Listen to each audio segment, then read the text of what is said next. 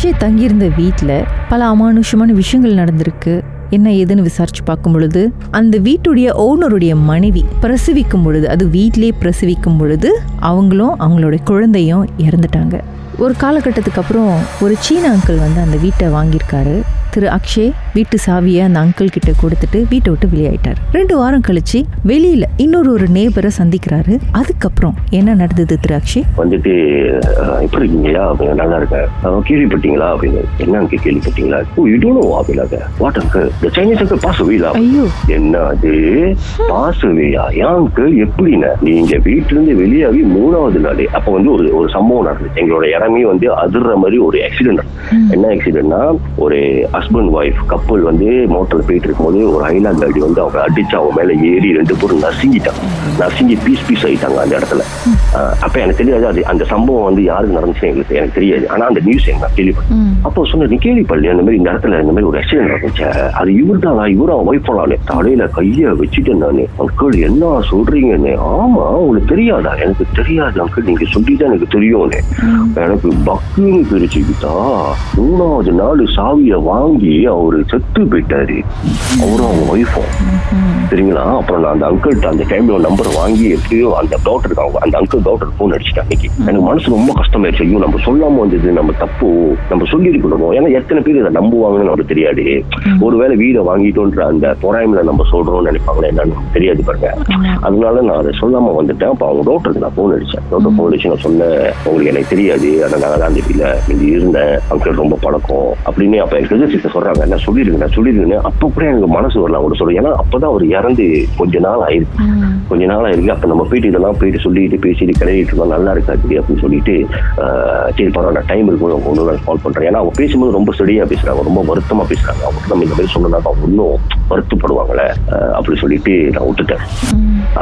இப்போ வரைக்கும் கீதா அந்த வீடு வந்து கோசமா தான் இருக்கு. அந்த அந்த உங்களை நீங்க நம்ப மாட்டீங்க. அந்த வீட்டு லோரோ மீனுக்கு நான் சும்மா அந்த வீட்டை பார்க்கலான்னு நான் போயிட்டு வந்தாலே குடும்பத்துல ஒரு பெரிய பிரச்சனை நடக்கும். ஏதாவது ஒரு கலவரம் நடக்கும். ஏதாவது ஒரு விஷயம் நடந்துகிட்டே இருக்கும். ஸோ அதனால அந்த வீட்டு சைட்டு நான் போறதே அவாய்ட் பண்ணி ஸ்டாப் பண்ணிட்டேன். அவங்ககிட்ட நம்ம போவே வேணானே இடையில கூட ஒரு வாட்டி போய் பார்த்தப்ப அந்த வீடு கோசமா இருக்கு. இப்ப அந்த அங்கிள் நான் இடையில பார்த்தப்ப கேட்டேன். அந்த அங்கிள் வீட்டுக்கு ஆள் வந்துட்டாங்களான்னு. இல்லப்பா அவர் இறந்தது வீடு கோசமா தான் இருக்கு அந்த வீட்டுக்கு யாருமே வரல இப்போ வரைக்கும். அப்படின்னு.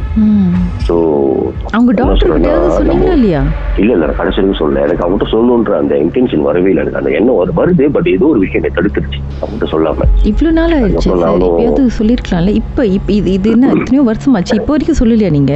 பதினோரு வருஷம் ஆச்சு. இப்போ அவங்க கான்டாக்ட்லாம் இல்ல. அந்த இடத்துலயும் நான் இல்ல. அந்த இடத்துல இருந்து வேற டிஸ்ட்ரிக்ட்ல வந்துட்டேன். இது எங்க? எந்த ஊர்? இந்த ஏரியா வேணாவ ஏன்னா இந்த இந்த விஷயத்தை வந்து யாராவது கேட்டா அந்த கதையில நிறைய பேர் சம்மந்தப்பட்டிருக்காங்க. ஸோ அவங்களுக்கு அவங்களுக்கு தெரிய வந்துச்சுன்னா ப்ராப்ளம் இருக்காது அதனால அதை வெயிட் பண்ணிடுறேன். அதனால தான் யார் நான் சொல்ல யார் எந்த இடம் கூட நான் சொல்லல உங்கள்கிட்ட பட் இதெல்லாம் வந்து லைஃப் டைம்ல மறக்க முடியாத ஒரு விஷயம். ஏன்னா ஏதோ நம்ம கும்பிடுற தெய்வமா தெரியல நம்ம முன்னோர்களா தெரியல எங்க அந்த வீட்டுல அத்தனை வருஷம் ஒரு வருஷத்துக்கிட்ட நாங்க இருந்தோம். அவங்க எங்களை பாதுகாத்து எங்களை காப்பாத்தி very very thankful to our god அவ அவ சொன்னா. எங்க முன்னோர்களோ இல்ல எங்க அம்மா அப்பா கும்பிட்ட தெய்வமா என்னன்னு தெரியல. நாங்க தப்பிச்சு பொழைச்சு அந்த வீட்டுல இருந்து வெளியாகிட்டோம் ஆனா வீட்டுல நடந்த ஒவ்வொரு சீனுமே என் கனவுல வந்தது என் கண்ணுல இன்னமும் இருக்கு எதுவுமே என்னால மறக்க முடியும். அந்த அங்கிளோட இறப்புக்கும் இந்த வீட்டுக்கும் ஏதாவது சம்பந்தம் இருக்கும் அப்படின்னு நினைக்கிறீங்களா? அது எனக்கு தெரியல. பட் எப்படி திடீர்னு அந்த மாதிரி ஒரு சம்பவம் ஏற்பட்டு அந்த வீட்டை வாங்கி தான் அவர் இறக்கணுமா ம். ஒரு கோயில் மேபி இருந்திருக்கலாம். விடணும்லாம் விடணும் பட் என் மனசுல கிறுக்குன்னு அப்ப பட்டுது அதுதான். சரி நீங்க வீட்டுக்கு உங்களுடைய இஷ்ட தெய்வத்தை கொண்டு வந்தீங்கன்னு சொன்னீங்களே. எந்த சாமி ஆஹ், காளியம்மாவோட படம். இன்ன வரைக்கும் வச்சிருக்கீங்களா? இன்னைக்கு வரைக்கும் நான் வச்சிருக்கேன். நானும் புது வீடு வாங்கி இந்த வீட்டுக்கு வந்து மூணு வருஷம் நாலு வருஷம் ஆகுது. இந்த வீட்லயும் நான் உடைச்சு வாங்கியிருக்கேன்.